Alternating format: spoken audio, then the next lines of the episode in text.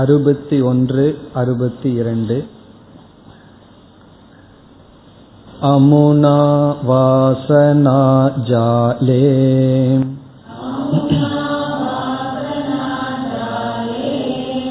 निःशेषं प्रविलापिते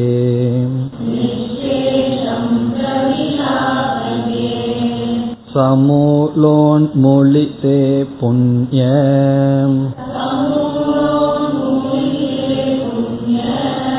पापाख्ये कर्मसञ्चये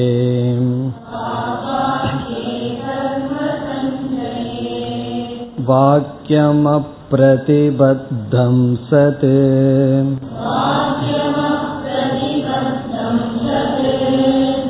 प्राक्परोक्षावभासिते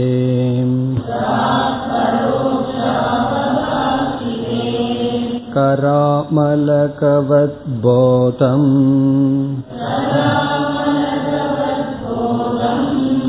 अपरोक्षं प्रसूयते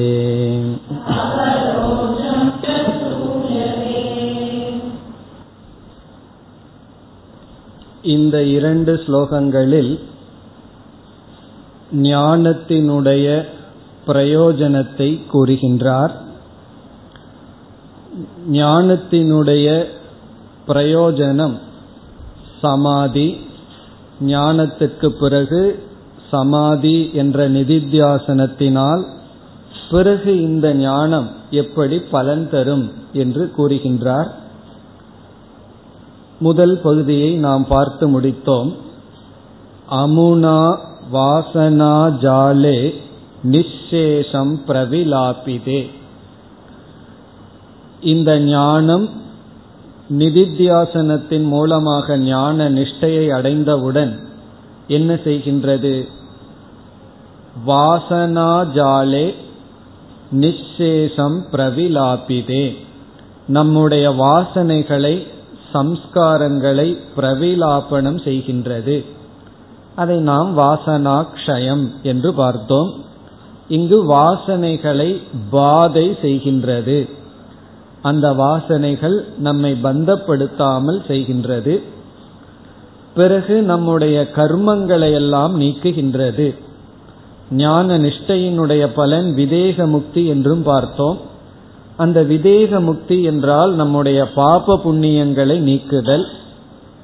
அதுவும் பாப புண்ணியத்துக்கு காரணமான அஜானத்துடன் சேர்ந்து பாப புண்ணியங்களை நீக்குகின்றது. அதை இரண்டாவது வரியில் கூறப்படுகின்றது. சமூல உன்மூலிதே உன்மூலனம் என்றால் நீக்குதல்.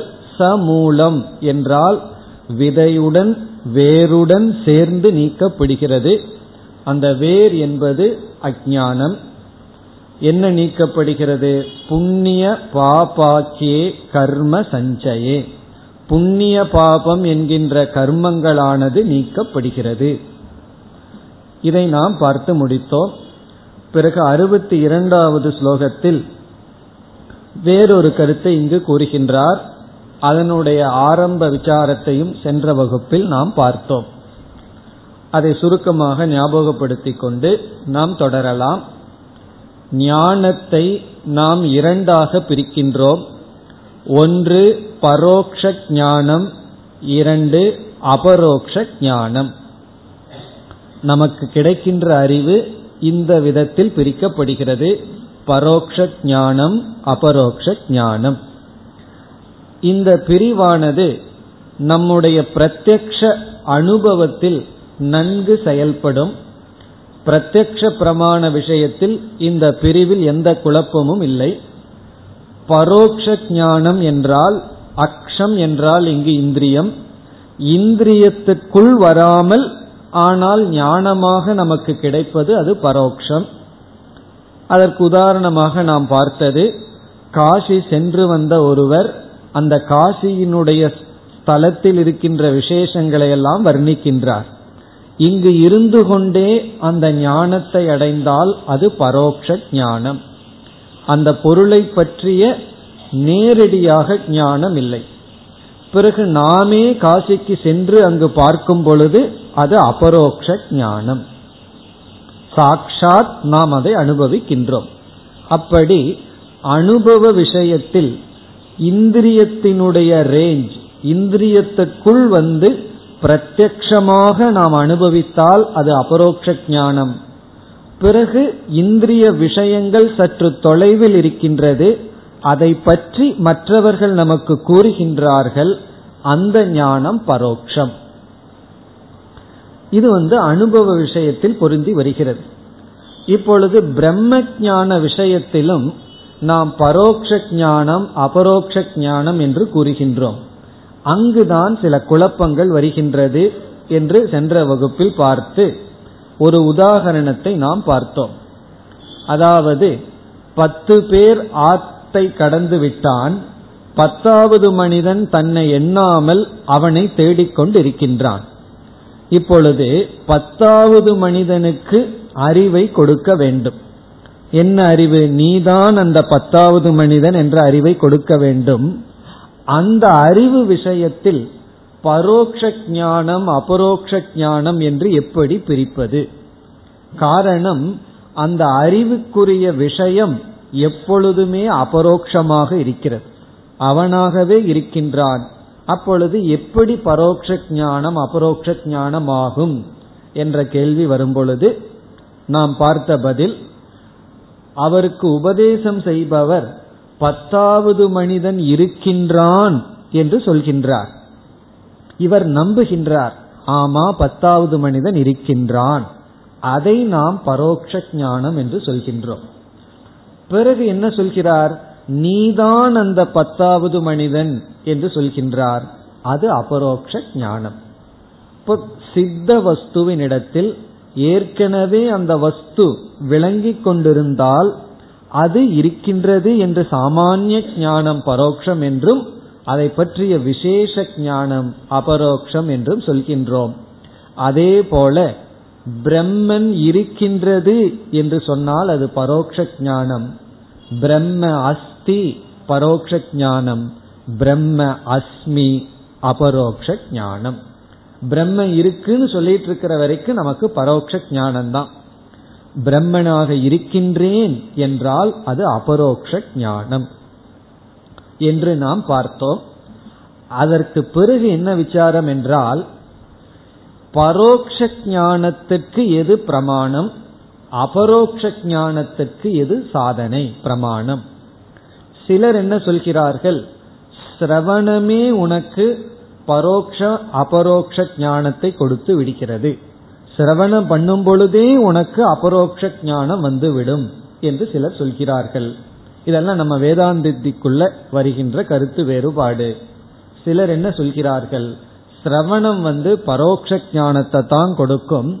பிறகு மனன நிதித்தியாசனம் தான் உனக்கு அபரோக்ஷ ஞானத்தை கொடுக்கின்றது. என்று சிலருடைய கொள்கை. இப்ப நம்ம என்ன கொள்கை எடுத்துக்கலாம் என்ற பேச்சுக்கெல்லாம் இங்கு பெரிய இடமில்லை. பொதுவாக நாம் எடுத்துக்கொள்கின்ற கொள்கை வந்து பரோக்ஷ ஞானமாகட்டும் அபரோக்ஷ ஞானமாகட்டும் சிரவணத்திலேயே நமக்கு கிடைத்து விடுகிறது. சிரவணத்திலேயே நமக்கு அபரோக்ஷ ஞானம் கிடைக்கிறது. நம்ம அதிகாரியாக இருந்து வேதாந்தத்தை கேட்டு சிரவணம் முடிந்தவுடன் அகம் பிரம்ம என்ற அறிவு நமக்கு கிடைக்கிறது. அப்போ சிரவணத்திலேயே நமக்கு என்ன கிடைக்கிறது? அபரோக்ஷ ஞானம் கிடைக்கிறது. பிறகு எதற்கு நிதித்தியாசனம் என்றால் அபரோக்ஷ ஞானத்தை அடைந்தாலும் விபரீத பாவனை ஞானத்தினுடைய பலனை கொடுக்க தடையாக இருக்கும் நான் தான் பிரம்மன். நான் ஆத்மஸ்வரூபமாக இருக்கும் பொழுது எனக்கு அழிவில்லை. என்று தெரிந்தாலும் பழக்க வாசனையில் மீண்டும் சரீரத்தில் அபிமானத்தை வைத்து விபரீத பாவனை ஏற்பட்டு அது ஞானத்தினுடைய பலனை கொடுக்க தடையாக இருக்கிறது. அப்ப நம்ம பொதுவா என்ன சொல்றோம்? விபரீத பாவனையை நீக்கிறதுக்கு தான் நிதித்தியாசனமே தவிர நிதித்தியாசனம் வந்து பரோட்ச ஞானத்தை அபரோக்ஷமாக மாற்றுவதற்கு அல்ல என்பது நம்முடைய கொள்கை. ஆனா இந்த இடத்துல வித்யாரண்யர் சொல்கின்ற கருத்தை பார்க்கும் பொழுது நிதி சமாதியின் மூலமாக பரோட்சமாக தெரிந்த விஷயம் அபரோக்ஷமாக தெரிகிறது என்பது போல் இருக்கின்றது. அதற்கு வேறு விதத்திலும் நாம் விளக்கம் பார்க்கலாம். அது என்னவென்றால் இந்த பரோக்ஷ ஞானம் அபரோக்ஷ ஞானம் என்பதற்கு வேறு லட்சணத்தை இப்பொழுது பார்க்கின்றோம். இதுவரைக்கும் வேறொன்ன பார்த்து முடிச்சோம். இப்பொழுது நமக்கு இதுக்கு வேறு பொருளை பார்க்கின்றோம். என்னவென்றால் சப்ரதிபந்த ஞானம் பரோக்ஷ ஞானம். சப்ரதிபந்தம் என்றால் பிரதிபந்தத்துடன் கூடிய ஞானத்துக்கு பரோக்ஷ ஞானம் என்று பெயர். சப்ரதிபந்த ஞானம் பரோக்ஷ ஞானம். பிரதிபந்தம்னா என்ன என்ற சந்தேகம் வந்தால் ஞாபகம் இருக்கோ? இதே ஆசிரியர் வந்து பிரதிபந்தத்துக்கெல்லாம் லட்சணம் சொல்லியிருக்கார். பிரதிபந்தம்னா அஸ்தி பாதிங்கிற விஷயத்த நாஸ்தி ந பாதின்னு எது செய்யுதோ அது பிரதிபந்தம்னு சொல்லி என்ன உதாரணம் கொடுத்தார்? ஞாபகம் இருக்கோ? வேத கோஷம் சேர்ந்து வருகிறது. தன்னுடைய பையனுடைய துவனியை மட்டும் கேட்க முடியல. அதுக்கு மற்றவர்களுடைய சப்தம் பிரதிபந்தம்னு சொன்னார். அப்படி ஞானம் பிரதிபந்தத்துடன் கூடியிருந்தால் அது பரோக்ஷ ஞானம். பிரதிபந்தம் இல்லாமல் இருந்தால் அது அபரோக்ஷ ஞானம். ஞானத்துக்கு எந்த பகைவனும் தடையும் இல்லை என்றால் அது அபரோக்ஷ ஞானம். அப்படி பொருள் கொண்டால் இந்த இடத்துல நமக்கு என்ன பொருள் கிடைக்கும்? இவன் அபரோக்ஷ ஞானத்தை அடைய பிரதிபந்தங்களை நீக்க நிதித்தியாசனத்தில் ஈடுபட்டுள்ளான். அந்த பொருள் நமக்கு கிடைக்கும். அப்படி நம்ம எந்த விதத்துல பொருள் எடுத்துக்கொண்டாலும் பரோக்ஷ ஞானம் அபரோக்ஷ ஞானம்ங்கிறது பிரத்யக்ஷ பிரமாணத்துல ஒரு பொருளாகவும் பிரம்ம விஷயத்துல வரும்பொழுது சற்று வேறு விதத்திலும் புரிந்து கொள்ள வேண்டும். அணு பிரத்யக்ஷ விஷயத்துல இந்திரியத்துக்கு நேரா வந்தா அது அபரோக்ஷ ஞானம். இந்திரியத்தினுடைய ரேஞ்சுக்குள்ள இல்லை என்றால் பரோக்ஷ ஞானம். பிரம்ம விஷயத்துல ரெண்ட பரோக்ஷ ஞானம்னு சொல்லலாம். ஒன்று பிரம்மன் இருக்குன்னு சாமான்யமா தெரிஞ்சா அது பரோக்ஷ ஞானம். பரோட்ச ஞானம்னா தெளிவில்லாத ஞானம். அல்லது பிரதிபந்தத்துடன். சப்ரதிபந்தம்னா நமக்கு தடைகளுடன் கூடிய ஞானம். அது அகம் பிரம்மன்னு சொன்னாலும் கூட அது பரோட்ச ஞானம். இப்ப இறுதி என்ன சொல்றோம்? அபரோக்ஷ ஞானம் தான் நமக்கு தேவை. அந்த அபரோக்ஷ ஞானத்துல எந்த தடையும் இருக்கக்கூடாது. இந்த சிரவண மனன நிதித்தியாசனத்தை முடித்தால் பரோக்ஷமாக இருந்த ஞானமானது அபரோக்ஷமாக மாறுகின்றது. அது தடைகளை நீக்கி மாறலாம். அல்லது எங்கேயோ பிரம்மன் இருக்குங்கிறது நான் புரிந்து கொள்ள இந்த நிதித்தியாசனம் பயன்படலாம். அந்த பரோக்ஷ ஞானம் அபரோக்ஷமாக இந்த நிதித்தியாசனத்தினுடைய பலன் என்று இந்த அறுபத்தி இரண்டாவது ஸ்லோகத்தில் கூறுகின்றார். இப்பொழுது அதை நாம் பார்க்க வேண்டும். அறுபத்தி இரண்டு. வாக்கியம். இங்கு வாக்கியம் என்றால் மகா வாக்கியம் அகம் பிரம்ம தத்துவமசி என்ற மகா வாக்கியம் அப்பிரதிபத்தம் சது. அப்பிரதிபத்தம் என்றால் தடைகளை நீக்கியதாக. பிரதிபத்தம்னா அதுக்கு தடை வந்து விட்டது. எதற்கு? ஞானத்தினுடைய பலனை கொடுக்க. அப்பிரதிபத்தம் சது. ஏன்னா எவ்வளவு முறை தத்துவமசின்னு சொல்லியிருப்போம் கேட்டிருப்போம். ஒருவர் வந்து அவருடைய பையனுக்கே தத்துவமசின்னு பேர் வச்சிருக்காராம். நான் வந்து தமாசுக்கு சொல்றாருன்னு நினைச்சேன். நிஜமாலுமே பையனுக்கு தத்துவமசின்னு பேரான் தத்துவமசின்னு பேர். காசியில் ஒரு பண்டிட் வச்சிருக்கார். பையனுக்கு பேர் தத்துவமசி. எதற்குனா? அப்படி சொல்லி சொல்லியாவது தத்துவமசிங்கிறது ஞாபகத்துக்கு வரட்டும்னு சொல்லி. ஆனா என்ன ஆச்சுன்னு சொன்னாரு? அவன் மேல கோபம் வரும்போது தத்துவமசின்னு திட்டுறது வருத்தமா இருக்குனார் அப்படி தத்துவமசி தத்துவமசின்னு எவ்வளவு தூரம் சொன்னாலும் பிரதிபந்தம் இருக்கின்றது. அப்புறம் கடைசியில பிரம்மத்தை மறந்துடுவார். தத்துவமசினா பையனோட நினைச்சிட்டு தான் விடுவார் உயிரை. அப்படி அதெல்லாம் என்னன்னா அதான் பிரதிபந்தம் தடைகள். இங்கு அப்பிரதிபத்தம் சது என்றால் தடைகளெல்லாம் நீங்கியதாக. அப்ப இதிலிருந்து நமக்கு இங்க என்ன தெரிகிறது? பரோக்ஷ ஞானம்னா தடையுடன் கூடிய ஞானம் பரோக்ஷ ஞானம். அபரோக்ஷ ஞானம்னா தடைகள் இல்லாத ஞானம். தடைகள் யார் வந்து தடை செய்கிறார்கள்னா? நம்ம தான் சிரவணத்துக்கோ அதுக்கு முன்னாடியோ மற்றவங்க நமக்கு தடை செய்யலாம். இங்க வந்து நமக்கு நம்ம தான் அப்டக்கிளா இருக்கும். கடைசியா போராட வேண்டிய ஆள் யாருன்னா நமக்கு நாம தான். அப்படி நமக்கு இருக்கின்ற தடைகள் நீங்க பிறகு என்ன ஆகின்றது? பிராக் பரோக்ஷ அவபாசிதே. பிராக்னா இதற்கு முன்னாடி முதலில் பரோக்ஷமாக அதாவது வேக தெளிவில்லாமல் பிராக் பரோக்ஷ அவபாசிதே. விஷயேன் அர்த்தம். இது விஷய சப்தமி. இதுக்கு முன்னாடி எல்லாம் சதி சப்தமி இது விஷய சப்தமி. திடீர்னு புரியாம பேசுகிறீர்களேனா இதெல்லாம் சான்ஸ்கிரிட் தெரிஞ்சவங்களுக்கு மற்றவங்களுக்கு புரியாக்கி நல்லது. அவபாசிதே என்றால் விளங்குகின்ற முன் தெளிவில்லாமல் விளங்கிக் கொண்டிருக்கின்ற விஷயத்தில் அதாவது வாக்கியமானது முன்ன தெளிவில்லாம விளங்கிக் கொண்டு பரோட்சமாக இருக்கின்ற விஷயத்தில் தடைகளெல்லாம் நீங்க பெற்ற பின் இப்பொழுது கர ஆமலகவது. கரம்னா கையே ஆமலகம்னா நெல்லிக்கனி உள்ளங்கையில் நெல்லிக்கனி போல. உள்ளங்கையில நெல்லிக்கனி இருந்தா எவ்வளவு தெளிவா தெரியுமோ? கர ஆமலகவது. போதம் ஞானமானது அபரோக்ஷம் பிரசூயதே.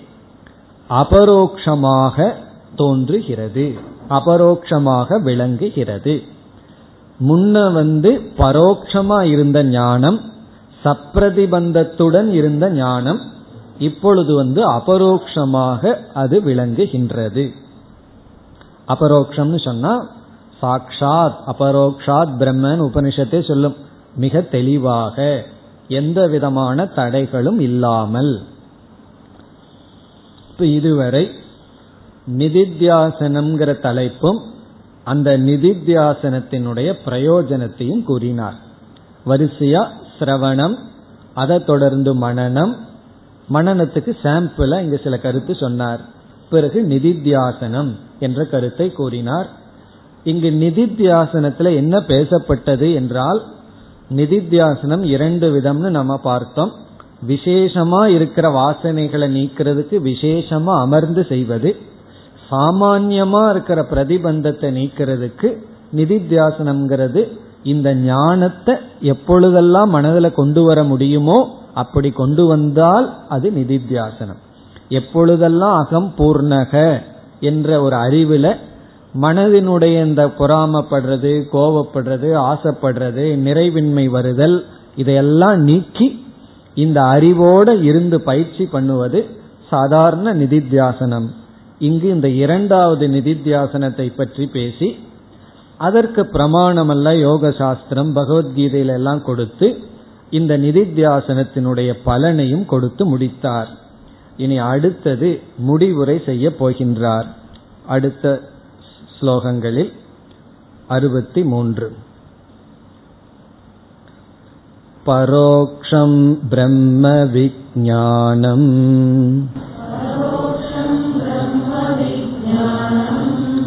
शाब्दं देशिकपूर्वकम्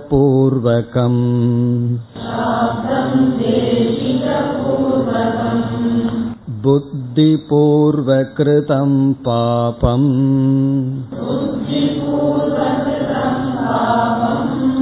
कृत्स्नं दगति वह्निवत्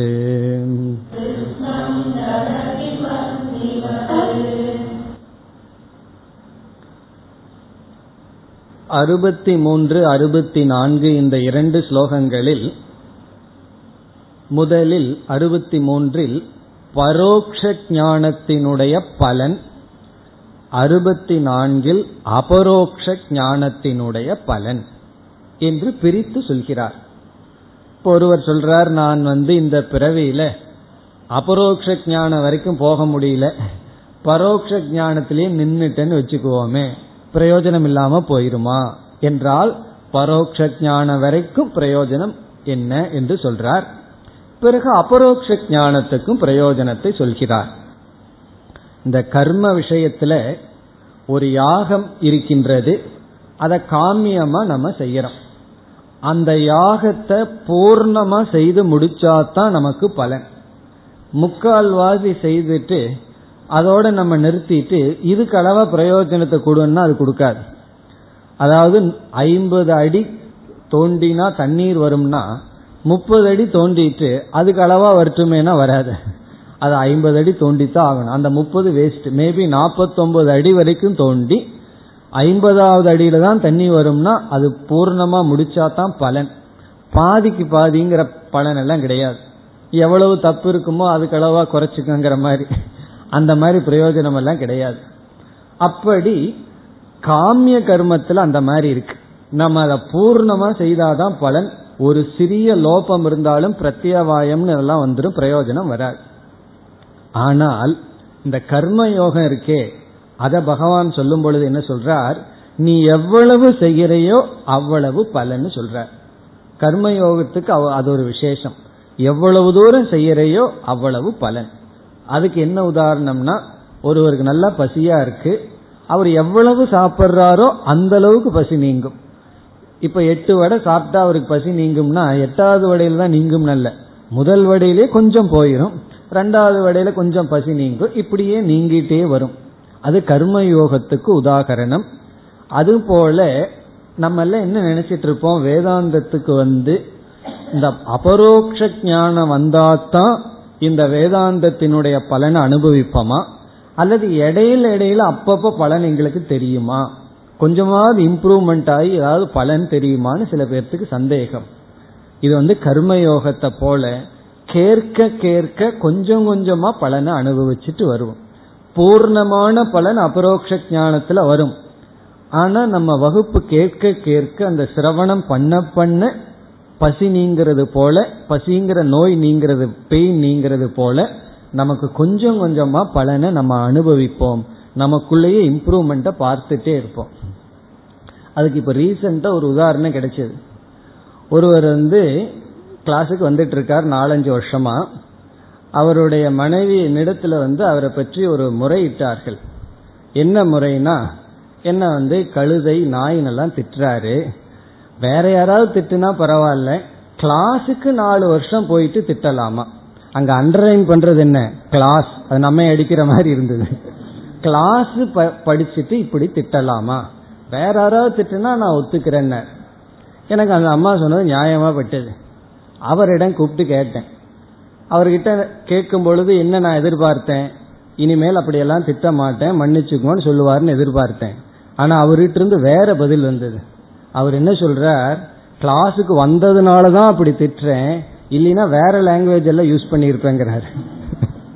நான் கிளாஸுக்கு வந்ததுனால தான் டீசெண்டா திட்டுறேன் சாமிஜி. இல்லைன்னா இதை விட மோசமா இல்ல திட்டியிருப்பேன். இவரு சொல்றது நியாயமா இருக்கு. உண்மை கிளாஸுக்கு வர்றதுனால தானே இவ்வளவு தூரம் டீசெண்டா இருக்கார். அப்படி அந்த அம்மா பிரயோஜனமே இல்லையே கிளாஸுக்கு போறதுனால நினைச்சா கிடையாது. பிரயோஜனம் இருக்கு. கொஞ்சம் முன்னேறி இருக்கார் அவரை பொறுத்த வரைக்கும். அப்படி நம்ம ஏதோ ஒரு விதத்துல வேதாந்த சிரவணம் நமக்கு பிரயோஜனத்தை கொடுக்கும். அதைத்தான் இங்கு சொல்கின்றார். எவ்வளவு தூரம் அறிவு வருதோ அவ்வளவு தூரம் நமக்கு பலனை கொடுக்கின்றது. அதனால இவ்வளவு கஷ்டப்பட்டு மழை காலத்துல கஷ்டப்பட்டு வர்றதுனால பிரயோஜனம் இல்லைன்னு நினைக்க வேண்டாம். அந்த அளவுக்கு நமக்கு பிரயோஜனம் இருக்கின்றது. அதுதான் இதனுடைய சாரம். இத வந்து அர்த்தவாதம் சொல்றது. அர்த்தவாதம்னா நம்ம கொஞ்சம் என்கரேஜ் பண்றதுக்காக கடைசி காலம் வரைக்கும் நீ வெயிட் பண்ணிட்டு இருக்க வேண்டாம். அபரோக்ஷ ஞானம் வந்தது வரைக்கும் உனக்கு ஒரு பலனும் இல்லாம அப்பதான் திடீர்னு பலன் வரும். அப்ப வந்து வயசு எழுபத்தி ஒன்பது ஆயிருக்கும். அப்ப பலன் வந்து என்ன பிரயோஜனம்னு நினைக்காதீர்கள். ஒவ்வொரு வகுப்பிலையும் ஒவ்வொரு சாதனைகளிலும் ஒவ்வொரு தியாகத்திலும் நாம் பலனை அனுபவிப்போம். நம்ம கர்மயோகமாகட்டும் உபாசனையாகட்டும் தியானமாகட்டும் சிரவணமாகட்டும் அது அறிவு வர வர அந்த அறிவுடன் சேர்ந்து பலன் கொஞ்சம் கொஞ்சமா வரும் என்று கடைசி வரைக்கும் பலனுக்காக காத்திருக்க வேண்டாம். பலனை நாம் கிராஜுவலா அனுபவிப்போம். அதுதான் இதனுடைய சாரம். இப்ப இங்க என்ன சொல்ற பரோட்ச ஞானத்தினுடைய பலன் வந்து நம்ம பாவமெல்லாம் சென்று விடும் அபரோக்ஷ ஞானத்தினுடைய பலன் சாக்ஷாத் மோக்ஷம் சொல்றார். என்ன பலன்னு பார்ப்போம். அறுபத்தி மூன்றாவது ஸ்லோகம். பரோக்ஷம் பிரம்ம விஜானம் பிரம்ம விஜானம் பிரம்மத்தை பற்றிய ஞானம். ஆனா எப்படி இருக்கு? பரோக்ஷம். அது பரோக்ஷமா இருக்கு. ஏதோ பிரம்மன் இருக்குங்கிற அளவு தெரிகிறது. அல்லது அந்த பிரம்மன் நான் தெரிஞ்சாலும் அந்த நான்கிற அறிவுல என்னால நிற்க முடியல. சரீர வாசனையானது மீண்டும் மீண்டும் இழுத்து விட்டது. அப்படி பிரம்ம விஜானம் இனி அடுத்த பகுதியில் இந்த ஞானம் எப்படி அடையப்பட்டது? இந்த ஞானம் எப்படிப்பட்டது என்று ஞானத்தை விளக்குகின்றார். சாப்தம் சாப்தம் என்றால் சப்த ஜென்யம் சப்தத்தினால சப்த பிரமாணத்திலிருந்து தோன்றியது. சாப்தம்னு சப்த சம்பந்தி. சப்த சம்பந்தினா சப்த பிரமாணத்திலிருந்து தோன்றியது. உபனிஷத் பிரமாணத்திலிருந்து தோன்றியது. எது? பிரம்ம விஜானம் எப்படிப்பட்ட விஜயானமா இப்ப இருக்கு? பரோக்ஷம். பரோக்ஷம்னா பிரம்ம இருக்குங்கிற அறிவு அல்லது பிரம்மனா இருக்கிறந்தான் ஆனாலும் அந்த அறிவுல நிற்க முடியவில்லை. பிறகு அந்த சப்த பிரமாணம் எப்படி கிடைத்தது? சப்த பிரமாணத்தை எப்படி கையாள வேண்டும்? நம்மளே படிக்கணுமான்னா இல்லைன்னு சொல்றார். தேசிக பூர்வகம் தேசிகன குரு ஆசிரியர் ஆச்சாரிய பூர்வகம் என்றால் ஆசிரியரிடமிருந்து பெறப்பெற்ற அடைந்த. ஆசிரியர் நமக்கு உபதேசித்த தேசிக பூர்வகம் ஆசிரியரிடமிருந்து பெறப்பெற்ற சப்தத்திலிருந்து தோன்றிய பரோக்ஷ பிரம்ம விஜானமானது என்ன பிரயோஜனத்தை கொடுக்கும்? இரண்டாவது வரியில புத்தி பூர்வ கிருதம் பாபம் கிருத்னம் தகதி வன்னிவது. தகதி வன்னிவது. வன்னினா நெருப்பு. நெருப்பை போல் தகதி எரித்து விடுகின்றது. எதை எரித்து விடுகின்றது? பாபம். பாபத்தை வந்து எரித்து விடுகின்றது. எப்படிப்பட்ட பாவம் புத்தி பூர்வ கிருதம் புத்தி பூர்வ கிருதம்னு சொன்னா அந்த புத்தியினால புத்தியை முன்னிட்டு வந்தது. இந்த இடத்துல புத்தி பூர்வம்னா அஜான பூர்வம் தான் அர்த்தம். அஜானத்தினால நாம செய்த அனைத்து பாபமும். புத்தி பூர்வ கிருதம் பாபம் என்றால் இந்த ஞானத்துக்கு முன்னாடி செய்த பாபம் அர்த்தம். இந்த பரோட்ச ஞானம் அபரோக்ஷ ஞானம் எல்லாம் வந்ததுக்கு பிறகு பாவம் எல்லாம் பண்ண மாட்டோம். ஏன்னா இந்த ஞானம் வந்தாச்சே. ஞானத்துக்கு அப்புறம் பாவம் பண்றதுக்கு அங்க அகங்காரமே இல்லையே. அப்ப இங்க புத்தி பூர்வம்னு சொன்னா இந்த அபரோக்ஷ பரோக்ஷ ஞானத்துக்கு முன்னாடி பண்ணி வச்சிருப்போமே. அப்படி இந்த அறிவுக்கு முன்னாடி செய்த பாவங்கள். அறிவுக்கு முன்னாடி வந்து நம்ம அஜானத்தோடு இருந்திருப்போம். அந்த அஜானத்தினால் செய்த அனைத்து பாபங்களும் புத்தி பூர்வ கிருதம் பாபம் கிருத்னம் அனைத்தையும் எரித்து விடுகின்றது. பாபநாசத்தை தான் சொல்றார். இங்கு எப்படி புரிந்து கொள்ளணும்னா நமக்கு இருக்கின்ற அனைத்து பாபங்கள் அதாவது ஆசுரி சம்பத் வேற இடத்துல உபனிஷத்துக்கு பாஷ்யத்துல சங்கரர் சொல்றார் இங்க பாபம்னு சொன்னா சரீர அபிமானம் தான் பாபம் என்ன பாப ஹேதுகு. சரீரத்தில் இருக்கிற அபிமானம் பிறகு மனதில் இருக்கிற குரோதம் காமம் லோபம் முதலியவைகள் இவைகளெல்லாம் நீங்கி விடுகின்றது.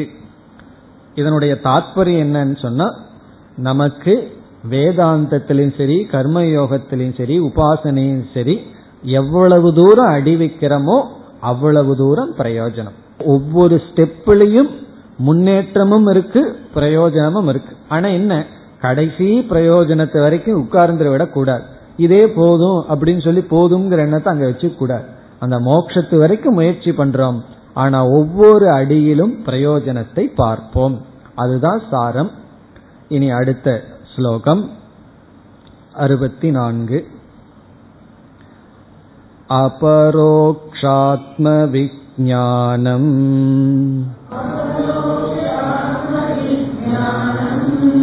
शाब्दं देशिकपूर्वकम्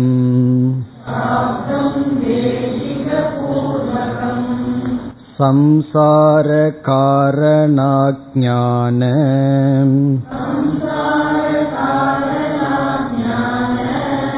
तमसश्चण्डभास्करः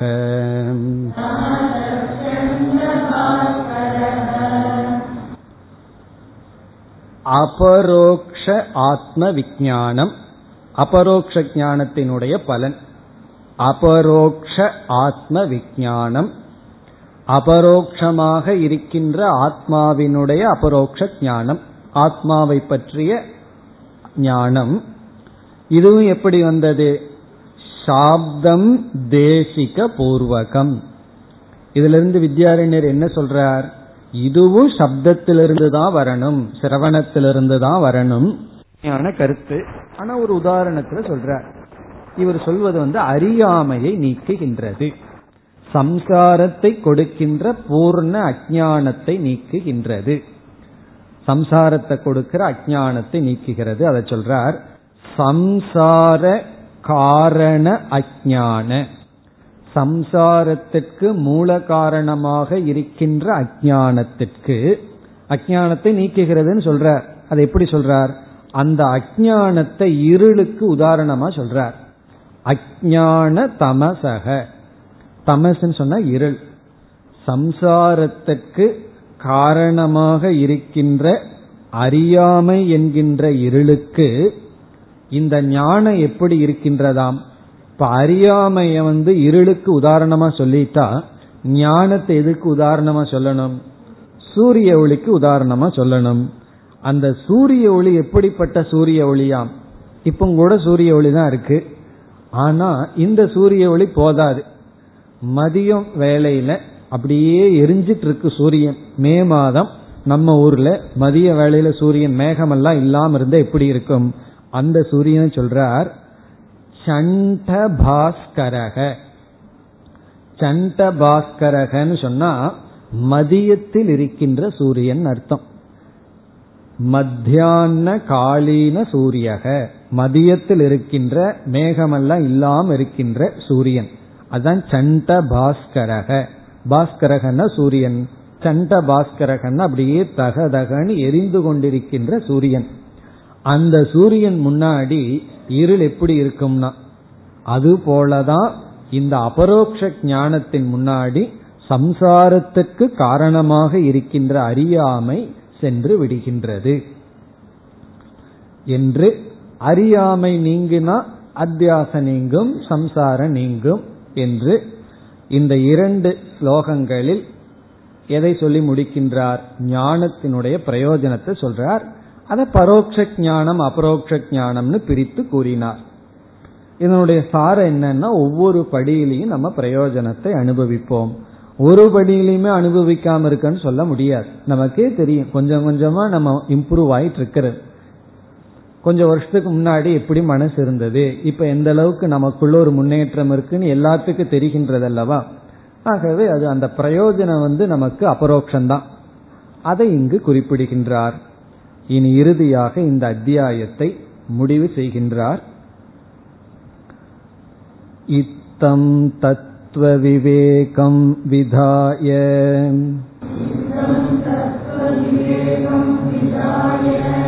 विधिवन् मनःसमाधाय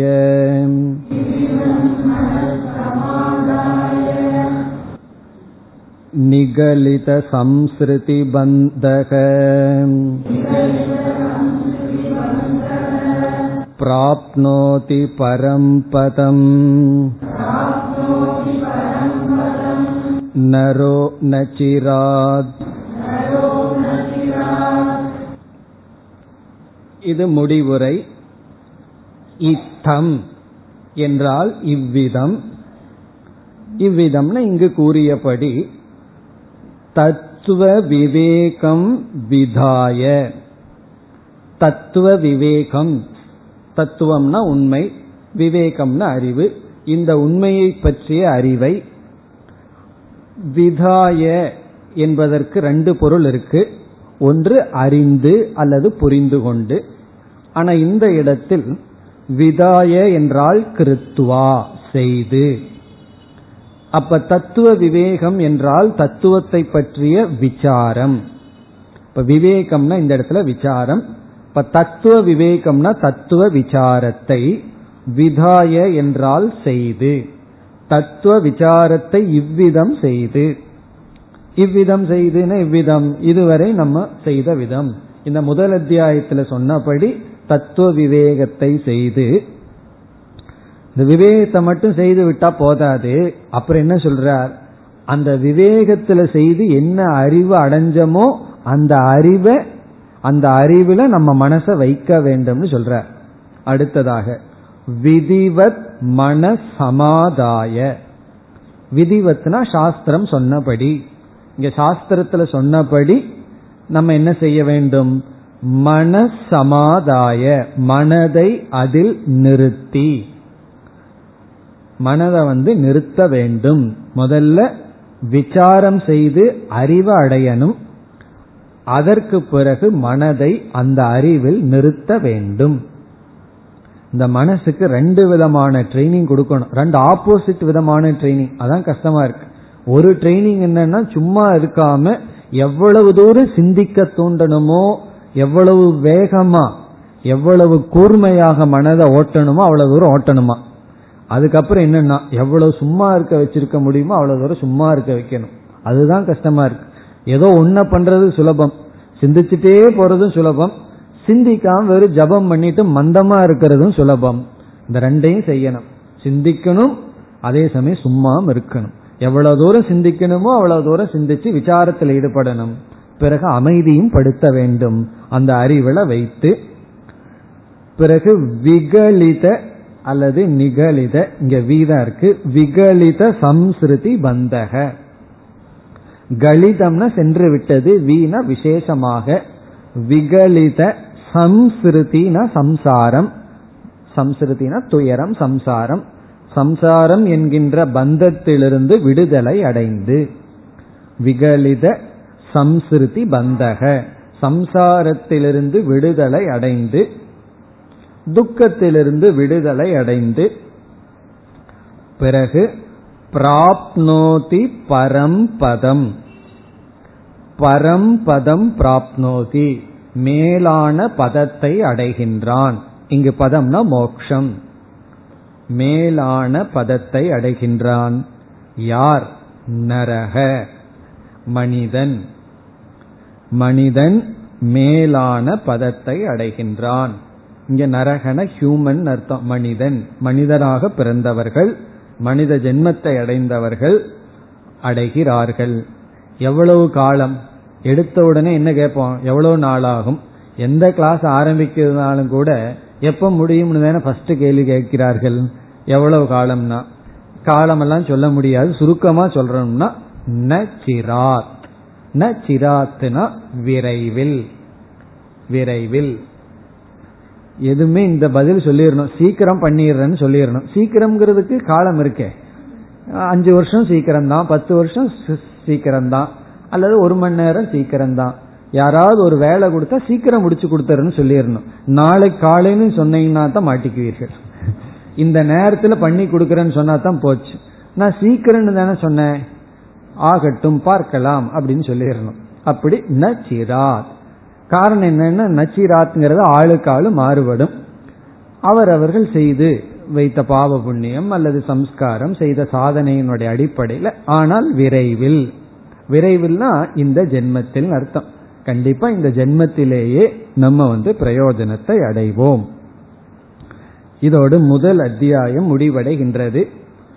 இந்த பஞ்சதசியை நம்ம பார்த்தோம்னா முதல் அத்தியாயத்தில் முழு வேதாந்தத்தில் இருக்கின்ற கருத்துக்களை சுருக்கமாக அழகாக கூறிவிட்டார். இப்ப என்டையர் வேதாந்தத்தில் என்னென்ன கருத்து இருக்கும் அப்படின்னு சொன்னா ஜீவ விசாரம் ஈஸ்வர விசாரம் ஜெகத் விசாரம் என்று இந்த சிரவணம். பிறகு வந்து அந்த மனநம் அதையும் சொன்னார் நிதித்தியாசனத்தை சொன்னார். வேதாந்தம்னு சொன்னாவே இந்த மூன்று சாதனை தான் சிரவணம் மனநம் நிதித்தியாசனம். அதற்கான பேஸ் எல்லாம் இங்கு சொன்னார். பிறகு ஆரம்பத்திலே அதிகாரிகளை பற்றி சொன்னதுனால இந்த சாதன சதுஷ்டய சம்பத்தி எல்லாம் நம்ம புரிந்ததாகிறது. அதெல்லாம் இங்கு விளக்கப்படவில்லை. அப்படி இந்த சிரவணத்தினுடைய பேட்டன் மனநம் நிதித்தியாசனத்தை பூர்ணமா சொல்லி விட்டார் இனிமேல் என்ன செய்ய போறார்னா ஒவ்வொரு அம்சத்தை எடுத்துட்டு விளக்க போறார். இந்த ஒரு அத்தியாயம்தான் அப்படியே மேக்ரோன்னு சொல்லப்படும். அப்படியே முழுமையான ஒரு வியூ பேர்டு வியூன்னு சொல்லுவார்கள். ஆகாய விமானத்திலிருந்து இதை பார்த்தோம்னா ஒரு நகரத்தை பார்த்தோம்னா முழுமையா பார்க்கிறோம். கம்ப்ளீட்டா இது எப்படி இருக்குன்னு பார்க்கிறோம். அதுக்கப்புறம் இறங்கி ஒவ்வொரு இடத்தமே பார்க்கறது போல இனிமேல் வருகின்ற பதினாலு அத்தியாயத்துல ஒவ்வொரு பர்டிகுலர் ஆஸ்பெக்ட் ஒவ்வொரு கருத்தை எடுத்துட்டு விளக்க போகின்றார். அப்படித்தான் இனிமேல் வரப்போகின்றது. இனி நம்ம அடுத்த அத்தியாயத்துக்கு செல்வதற்கு முன் இந்த அத்தியாயத்தினுடைய சாரத்தை இப்பொழுது பார்க்கலாம். முதலிருந்து இந்த அறுபத்தஞ்சாவது ஸ்லோகம் வரைக்கும் உள்ள எசன்ஸ் சாரத்தை நாம் பார்க்கலாம். முதல் ஸ்லோகம் மங்கள ஸ்லோகம். முதல் ஸ்லோகம் வந்து மங்கள ஸ்லோகத்தில் ஆரம்பித்தார். எல்லா கிரந்தமும் மங்களத்துல தான் ஆரம்பிக்கணும். இறை வழிபாட்டில் தான் ஆரம்பிக்கணுங்கிறது நியமம். அதை நம்ம பார்த்தோம். மங்களம் எப்படி ஆரம்பிச்சார்? நமஸ்ரீ சங்கரானந்த குரு பாதாம்பு ஜென்மனே சவிலாச மகாமோக கிராக கிராசைக கர்மனே. இதிலிருந்து எதையும் காட்டிட்டார். நான் எப்படிப்பட்டவங்கிறையும் காட்டிட்டார். தன்னுடைய புலமை திறமையும் காட்டி விட்டார் மங்கள ஸ்லோகத்தில். இரண்டாவது ஸ்லோகமானது அனுபந்தம் பிளஸ் பிரதிஜா அனுபந்த சதுஷ்டயத்தை சொன்னார். அனுபந்த சதுஷ்டயம்னா என்ன? அனுபந்தம்னா என்ன என்றால் விஷயக அதிகாரி பிரயோஜனம் சம்பந்தம். வேதாந்தத்துக்கு என்ன சப்ஜெக்ட் மேட்டர் விஷயம் என்ன? இதுக்கு யார் அதிகாரி? தகுதி உடையவர்கள் யார்? இந்த வேதாந்தத்தில் கிடைக்கிற பிரயோஜனம் என்ன? எப்படி பிரயோஜனத்தை கொடுக்கின்றது? இதுதான் அனுபந்த சதுஷ்டயம். இது வேதாந்தத்துக்கும் உபனிஷத்துக்கு இருக்கிற அனுபந்த சதுஷ்டயம். அதை இங்கு கூறினார். அந்த அனுபந்த சதுஷ்டயத்துல அதிகாரின்னு வருதே. அந்த அதிகாரிக்குள்ள ஒரு சதுஷ்டயம் இருக்கு. அது என்ன சதுஷ்டயம்? சாதன சதுஷ்டயம். அதை மறந்துடக்கூடாது. அனுபந்த சதுஷ்டயத்துக்குள்ள வர்ற அதிகாரியிடம் இருக்க வேண்டியது சாதன சதுஷ்டயம். அதெல்லாம் இவர் இங்க எடுத்துக்கொள்ளவில்லை. ஏன்னா இது பிரகரண கிரந்தத்திலே ஒரு படி அட்வான்ஸ்டா இருக்கு. கொஞ்சம் மேல இருக்கின்றது. அதனால் அந்த எலிமெண்டரி ஐடியாவை எல்லாம் இங்க ஆசிரியர் கூறவில்லை. இனி அடுத்ததாக மூன்றாவது ஸ்லோகத்திலிருந்து பத்தாவது ஸ்லோகம் வரை. மூன்றிலிருந்து பத்து வரை. ஆத்மா சச்சிதானந்த சுரூபகன்னு நிர்ணயம் செய்தார். ஆத்மா சச்சிதானந்த சுரூபக. அதுல முதல்ல வந்து சித் ஆஸ்பெக்ட் எடுத்துட்டார். அப்புறம் சத்துங்கிற கருத்தை எடுத்துட்டார். பிறகு ஆனந்தம்ங்கிறத எடுத்து கொண்டார். இப்ப ஆத்மா சச்சிதானந்த சொரூபாக. எடுத்த உடனே ஆத்மஸ்வரூபத்துக்கு வந்துட்டார். அதனாலதான் இந்த நூலெல்லாம் கொஞ்சம் உபனிஷத் கீதை படிச்சதுக்கு அப்புறம் படிக்கணுங்கிறது. ஆரம்பத்திலேயே வந்தோம்னா எடுத்த உடனே சித் சொரூபம் சத் சுரூபம்ங்கிறது நமக்கு விளங்காது. அந்த ஆத்மா அல்லது அகங்கிறதனுடைய லட்சியார்த்தத்தை இங்கு ஆரம்பத்திலேயே கூறினார். அதை முதல்ல சித்துங்கிறத எடுத்துட்டு அது எப்படி சித்துன்னு நிலைநாட்டி திருஷ்ய வேகத்துல அது தொடர்கிறதுன்னு சொல்லி அது உடனே சத்துன்னு சொல்லி பிறகு இதுவே ஆனந்தம்னு நிலைநாட்டினார். அடுத்தது பதினொன்று முதல் பதினான்கு வரை அவித்யா சம்சார காரணம் என்று நிலைநாட்டினார். பதினொன்று முதல் பதினான்கு வரை அவித்யாதான் சம்சார காரணம். அங்கதான் அந்த பிரதிபந்தம் இதெல்லாம் சொன்னார். ஏன்னா ஆனந்தம்னு சொல்லி முடிச்ச உடனே நான் ஆனந்த சொரூபம்னு சொன்னா நான் ஏன் அதை அனுபவிக்கவில்லை அறியவில்லை நான் ஏன் துக்கியா இருக்கேன்னு ஒரு கேள்வி வரும் அல்லவா நீ ஆனந்த சுரூபம் யார்கிட்ட சொல்றோம்? அழுதுட்டு இருக்கிறவங்ககிட்ட சொல்றோம். எச்சாதான் கோபம் வரும். நானே துக்கத்தில் இருக்கேன் ஆனந்தம் சொல்கிறீர்களேன்னா ஒரு பொருள் ஆனந்தமாய் இருந்தாலும் பிரதிபந்தத்தினால அது விளங்காமல் இருக்கலாம். அப்படி பிரதிபந்தத்துக்கு லட்சணம் சொல்லி இங்கு பிரதிபந்தம் அவித்யா அனாதி அவித்யான்னு சொல்லி சொன்னார். அடுத்தது பதினைந்து முதல் இருபத்தி எட்டு வரை சிருஷ்டி. சிருஷ்டியை பற்றி பேசினார். மாயை அறிமுகப்படுத்தி அவித்தியை அறிமுகப்படுத்தின உடனே மாயைக்கு வந்தார். பிறகு மாயையை அறிமுகப்படுத்தி மாயையிலிருந்து இந்த சிருஷ்டி தோன்றியது என்ற கருத்தெல்லாம் கூறப்பட்டது. அது பதினைந்து முதல் இருபத்தி எட்டு வரை. இங்க சிருஷ்டியிலையும் ஒன்றை ஒரு மெத்தட பயன்படுத்தினார்.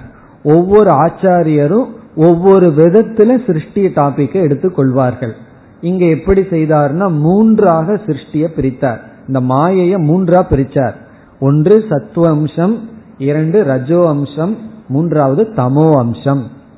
இங்க சத்துவ ரஜஸ்னு சொல்றதுக்கு பதுவா விசுத்த சத்துவம் சத்துவம்னு சொன்னார் பிறகு அசுத்த சத்துவம் மலின சத்துவம்னு சொன்னார். அதை நம்ம ரஜஸ்னு புரிஞ்சுக்கிறோம். அந்த சத்துவ மாயையினுடைய சத்துவத்திலிருந்து ஈஸ்வர தத்துவமும் மாயையினுடைய ரஜஸிலிருந்து ஜீவ தத்துவமும் மாயையினுடைய தமசிலிருந்து ஜெகத்துங்கிற தத்துவமும் தோன்றியதுன்னு நமக்கு அது புரிஞ்சுக்கிறதுக்காக அழகுபடுத்தி கொடுத்தார். இப்ப மாயை முக்குணமானது. அதுல சத்துவ பிரதானமா இருக்கிற மாயையிலிருந்து ஈஸ்வர தத்துவம் தோன்றுகிறது.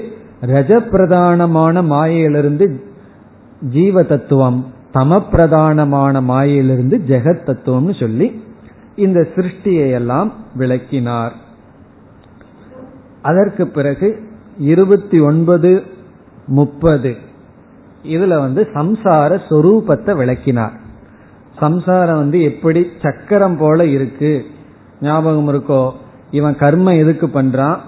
கர்மம் பண்றது சாப்பிட்றதுக்குன்னு சொன்னார். இவன் எதுக்கு சாப்பிட்றான்னா கர்மம் பண்றதுக்குன்னு சொன்னார். கர்ம போகாய குருதே கர்ம போகாய கர்ம கர்த்தும் ச புஞ்சதேன்னு சொன்னார். ஒரு வருடம் நீங்க எதுக்கு சாப்பிட்றீங்கன்னா வேலை செய்யறதுக்குனார் எதுக்கு வேலை செய்யறீங்கன்னா சாப்பிட்றதுக்குனார் உண்மை அதுதானே. எதுக்கு ஆபீஸ் போய் சம்பாதிக்கணும்னா? நல்லா சாப்பிட்றதுக்கு. எதுக்கு சாப்பிடுகிறீர்கள்னா? அப்பொழுதுதான் போய் ஆபீஸ்ல வேலை செய்ய முடியும். இப்படி போகம் கர்ம போகம் கர்ம போகம்னு சொல்லி இப்படி ஒரு சர்க்கிளா சுத்தி கொண்டு இருக்கின்றது. அப்பொழுதுதான் இந்த சத்கர்மம் பரிபாகம் ஆகும் பொழுது நம்ம மனதுக்குள்ள இருக்கிற கர்மமானது நல்ல கர்மம் பரிபாகம் ஆகும் பொழுது நமக்கு இந்த துயரத்திலிருந்து விடுதலை அடைய வாய்ப்பு கிடைக்கின்றது என்று கூறினார். இனி அடுத்ததாக முப்பத்தி ஒன்று முப்பத்தி இரண்டு. இதுல வந்து குரு உபசதனம் குருவை அடைய வேண்டும் என்று சொன்னார். அதுக்கு ஒரு உதாரணம் சொன்னார் ஞாபகம் இருக்கோ? ஒரு பூச்சி வந்து நதியில விழுந்திருக்கு யாரோ ஒருவர் கருணையுடன் வந்து ஒரு இலைய போட்டு அந்த பூச்சியை வெளியெடுக்கிறது போல குருவினுடைய துணை கொண்டு சம்சாரத்திலிருந்து நாம் வெளிவர வேண்டும் என்று குருவினுடைய தேவையை சொன்னார். இனிமேல் வந்து தத்துவ விசாரம் ஆரம்பிக்கணும். அது ஆரம்பிக்கும் பொழுது முப்பத்தி மூன்றிலிருந்து முப்பத்தி ஆறாவது ஸ்லோகம் வரை பஞ்ச கோஷத்தை பற்றி விளக்கினார். என சிருஷ்டியில இவர் மூணு சரீரத்தை தான் பேசியிருந்தார். இப்ப முப்பத்தி மூன்றிலிருந்து முப்பத்தி ஆறு வரை பஞ்ச கோஷம் என்ன என்று கூறினார். சிருஷ்டியில வந்து மூணு சரீரத்தை தான் சொன்னாரு. இங்க கோஷ விசாரம் செய்யணுங்கிறதுக்காக கோஷம்னா என்னன்னு சொல்லி அறிமுகப்படுத்தினார். அதெல்லாம் நமக்கு தெரியும். ஸ்தூல சரீரம் என்ன கோஷம்? சூக்ம சரீரத்துல என்னென்ன கோஷங்கள்னு பார்த்தோம். பிறகு முப்பத்தி ஏழாவது ஸ்லோகத்திலிருந்து நாற்பத்தி எட்டாவது ஸ்லோகம் வரை சிரவணம் சிரவணம்ங்கிற சாதனம் வந்தது. முப்பத்தி ஏழுலிருந்து நாற்பத்தி எட்டு வரை சிரவணம். இங்க சிரவணத்துல வந்து அன்வய வெதிரேகாபியாம் அன்வய வெதிரேகத்தின் மூலமாக நம்ம வந்து பஞ்ச கோஷத்தை நீக்கி ஆத்மாவை வந்து பிரம்மமாக புரிந்து கொள்ள வேண்டும் என்று இங்க சிரவணம் பண்ற வேளையில மூன்று அவஸ்தையை எடுத்துக்கொண்டார். மூன்று அவஸ்தையை எடுத்துக்கொண்டு அந்த அவஸ்தைக்குள்ள சாட்சியாக சத் சுரூபம் சித் சுரூபம் ஆனந்த சுரூபமான ஆத்மா இருக்கின்றது என்றெல்லாம் சிரவணம் செய்து பிறகு வந்து மகா வாக்கியத்தை கொண்டு வந்து ஜீவ ஈஸ்வர அல்லது ஜீவ பிரம்ம ஐக்கியத்தை செய்தார். சிரவணம்னா என்ன? உபனிஷத்து வந்து நான் உண்மையில் எப்படிப்பட்டவன் என்ற அறிவை கொடுக்கின்றது. அந்த அறிவை அடையிற வரைக்கும் சாஸ்திரத்தை கேட்கறதுக்கு சிரவணம். என்ன அறிவு நமக்கு கிடைச்சது? நான் உண்மையில் பிரம்மஸ்வரூபம். இந்த கருத்தானது இந்த பகுதியில் வந்தது. இனி அடுத்தது நாற்பத்தி ஒன்பதாவது ஸ்லோகத்திலிருந்து ஐம்பத்தி மூன்று வரை மனநம். மனநம் இங்கு செய்தார். மனநம் ஞாபகப்படுத்தினா பயமா வந்துடும். மனநம் எப்படி செய்தார்? ஞாபகம் இருக்கோ? தோஷங்கள் எல்லாம் பார்த்தோம் இதுல. விதவிதமான தோஷங்கள் பார்த்தோம். அதாவது மனநம் என்று சொன்னால் உபனிஷத்து என்ன சொல்லுது? உபனிஷத்துக்குள்ளேயே சந்தேகம் வந்தா அது சிரவணத்திலேயே முடியும். உபனிஷத்து என்ன சொல்லுதுங்கிறதே சந்தேகமா இருந்துட்டா அது சிரவணம்ங்கிற சாதனையில நடைபெறும். உபனிஷத் என்ன சொல்லுதுன்னு எனக்கு புரிந்து விட்டது. ஆனா இந்த உபனிஷத்திற்கு முரண்பாடாக மற்ற மதமும் இருக்கு என்னுடைய அனுபவமும் இருக்கேன்னு சொன்னா மனநம் வருகிறது. இப்ப மனநம் எப்ப வருதுன்னா உபனிஷத்து ஞானம் தெளிவாயிடுது. அதற்கு விரோதி வரும் பொழுது குறிப்பா என்னுடைய அனுபவம் விரோதமா இருக்கு மற்றவர்களும் உபனிஷத்துக்கு வேற விதமா பொருள் சொல்கிறார்களேன்னு வரும் பொழுது மற்ற மதங்கள் புத்த மதம் இதெல்லாம் வரும் பொழுது நமக்கு மனநம் என்ற சாதனை வருகிறது. இங்க மனநத்துல நம்ம என்ன பண்றோம்? நீ சொல்வது எப்படி தவறு என்று அவர்களுக்கு அவர்களுடைய மொழியிலேயே தோஷத்தை காட்டுகின்றோம். அப்படி மனநத்துல கொஞ்சம் அஃபன்ஸ் இருக்கும். அஃபன்ஸ்னா என்ன? மற்றவர்களுடைய தோஷத்தை நாம் காட்டுகின்றோம். அதுவும் மற்றவங்கிட்ட தோஷத்தை கண்டுபிடிக்கிறதுக்கோ குறை கூற என்ன நமக்கு கிடையாது. நம்முடையது சரின்னு நம்மைய திருடப்படுத்திக்கிறதுக்காகத்தான் அதுக்கப்புறம் மனநத்தையும் நம்ம விட்டுட்டு நிதித்தியாசனத்துக்கு வருகின்றோம். அது ஐம்பத்தி நான்கிலிருந்து அறுபத்தி இரண்டு வரை. ஐம்பத்தி நான்கிலிருந்து அறுபத்தி இரண்டு வரை நிதித்தியாசனம் என்கின்ற சாதனம். இந்த நிதித்தியாசனத்தை நம்ம பார்த்து முடித்தோம். நிதித்தியாசனத்தினுடைய தேவை என்ன என்று வரும்பொழுது என்னதான் சிரவண மனநத்துல சந்தேகமில்லாமல் அறிவு தெளிவாக இருந்த போதிலும் அந்த அறிவுக்கு நம்முடைய விபரீத பாவனைகளையே தடையாக இருக்கின்ற காரணத்தினால் அந்த தடையை நாம் நீக்குவதற்கு நிதித்தியாசனம். அந்த சிரவணத்தையே நம்ம மீண்டும் மீண்டும் அந்த அறிவுல இருந்து பழகுதல். இந்த நிதித்தியாசனத்துக்கு உதாரணம் வந்து இந்த ஊறுகாய் போடுற மாதிரி. ஊறுகாய்க்குள்ள ஒரு எலுமிச்சம்பழத்தையோ அல்லது நெல்லிக்கனியோ போட்டுருவோம் அதை வந்து நல்லா சாப்பிடணும் சுவைச்சு சாப்பிடணும்னா என்ன பண்ணணும்னா கொஞ்ச நாள் பொறுமையா இருக்கணும். பேசாம அதை விட்டு வச்சிடணும். அதை நம்ம ஊறுகா போட்டதை மறந்துடணும். அடிக்கடி எடுத்து சாப்பிட்டு இருந்தோம்னா அது நல்லா பக்குவம் வரும்போது இருக்காது. அப்படி கொஞ்ச நாள் அது ஊறணும். அப்படி இந்த அறிவுல ஊறுவதுதான் நிதித்தியாசனம். அப்படி ஊர்னதுக்கு அப்புறம் அதுதான் ஊறுகாய்னு சொல்றது. அதுக்கப்புறம் தான் அது சுவையா இருக்கும். அதுபோல நம்மளே நாம அப்ப சுவையா இருப்போம். அது வரைக்கும் நமக்கு நாமே சுவையா இருக்க மாட்டோம். சுமையாக இருப்போம். சுவையா இருக்க மாட்டோம் சுமையா இருப்போம். நமக்கு நாமே சுமையா இருந்தோம்னா மற்றவங்களுக்கு எப்படி இருப்போம்? நம்மையே நம்மால சகிச்சுக்க முடியலனா மற்றவங்க நம்ம சகிச்சுக்கிறது பெரிய விஷயம் தானே? அப்படி நமக்கு நம்ம மகிழ்வாக இருந்து மற்றவர்களிடமும் நம்ம மகிழ்வாக இருப்போம். அது நிதித்தியாசனம். பிறகு அறுபத்தி மூன்று அறுபத்தி நான்கு பல சுருத்தி இப்ப நம்ம பார்த்தது. பரோக்ஷ ஞானத்துக்கு என்ன பலன்? அபரோக்ஷ ஞானத்துக்கு என்ன பலன்? இது வந்து அர்த்தவாதம் எடுத்துக்கணும். நம்ம கொஞ்சம் என்கரேஜ் பண்ற உனக்கு அப்பப்பொழுது உனக்கு பலன் கிடைக்கும். அதுக்கப்புறம் என்ன ஆகும்னா ஒரு பலன் கிடைச்ச உடனே இவ்வளவுதானா அடைஞ்சிட்டமே நினைப்போம். அதுக்கப்புறம் இனி ஒரு விபரீத பாவனை முன்னாடி வந்து நிற்கும் அதுக்கு போராடி முடிஞ்சு ஒரு கொஞ்ச நேரம் ரெஸ்ட் கிடைக்கும். அதுக்கப்புறம் மறுபடியும் ஒன்று வரும். இப்படியே நம்ம முன்னேறிட்டே போயிட்டு இருக்கோம் இப்படியே இருந்துடுறோமான்னு அர்த்தம் அல்ல இப்படியே முன்னேறுகின்றோம். அதான் கருத்து. முன்ன எந்த விஷயத்துக்கு டிஸ்டர்ப் ஆனமோ அந்த விஷயத்துக்கு இப்ப டிஸ்டர்ப் ஆக மாட்டோம். பூமியே அதிருத்துன்னு வச்சுக்குவோமே. சரி இவ்வளவு நாள் வாழ்ந்தாச்சு போதும் சந்தோஷப்பட்டு விட்டுருவோம். போனா போகுது அப்படின்னு சொல்லி என்னன்னா அவ்வளவு பயம் வராது. முன்னா ரொம்ப பயம் வரும். இப்ப என்னன்னா போனா போகுது இருக்கிற வரைக்கும் லாபம் அப்படின்னு சொல்லி மரணமாகட்டும் எதுவாகட்டும் அந்த பயத்திலிருந்து விடுதலை அடைகிறது தான் மோட்சம். பிறகு இறுதிய என்ன செய்தார்? இந்த தத்துவ விசாரத்தை செய்து அதனுடைய பலன் அதுல மனசை வைத்து நம்ம மேலான பலனை அடைகின்றோம். விரைவில் என்று சொல்லி முடித்தார். இது வந்து வேதாந்தத்தினுடைய என்டையர் விஷன் வேதாந்தத்தில் இவ்வளவு விஷயங்கள் எல்லாம் இருக்கு. இனிமேல் வந்து ஒவ்வொரு அத்தியாயத்திலையும் ஒவ்வொரு விசேஷமான டாபிக் விசேஷமான கருத்தை எடுத்துக்கொண்டு விளக்கப் போகின்றார். அடுத்த அத்தியாயத்தை அடுத்த வகுப்பில் துவங்குவோம். ஓம் போர் நமத போர் நமிதம் போர் போர் நமுதச்சதேம் பூர்ணய பூர்ணமாதாய பூர்ணமேவாவசிஷ்யதேம் ॐ शान्ति शान्ति शान्तिः